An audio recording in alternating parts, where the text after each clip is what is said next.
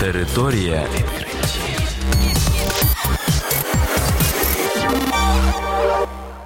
Це програма «Територія відкриттів». Кілька слів про новітнє та надзвичайне. І я, ведучий Богдан Нестеренко. Вітаю вас, шановні слухачі. В цьому випуску ви дізнаєтесь про таке.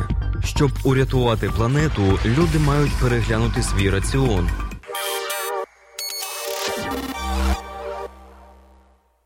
Середня температура повітря в світі зросла на півтори градуса за Цельсієм порівняно з доіндустріальними часами. Одна з причин – неправильне використання земельних ресурсів. Йдеться в доповіді міжурядової групи експертів з питань змін клімату.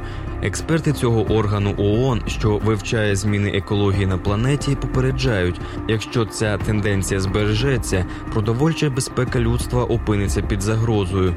На сільське господарство, лісництво та землекористування – припадає близько двадцять три відсотки світових викидів парникових газів, а також вісімдесят відсотків вироблених лісів та використання сімдесят відсотків доступної прісної води.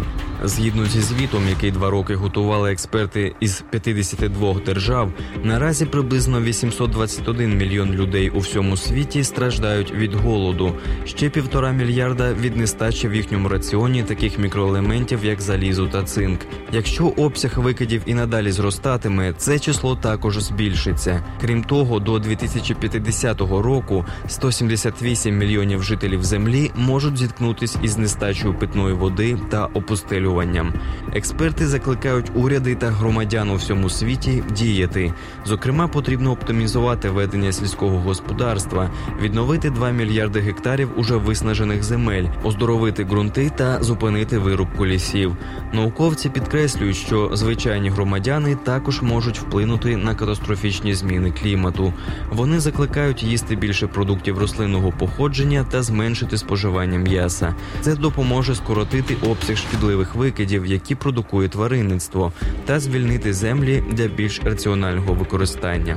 Я маю надію, що цей звіт вплине на те, як ми використовуємо землю з огляду на зміни клімату. Я також сподіваюся, що він вплине на політику, яка сприятиме вдумливому використанню землі земельних ресурсів та переходу до раціональної системи харчування, зазначив співавтор звіту ай пі сі сі Алішер Мізарбаєв. Територія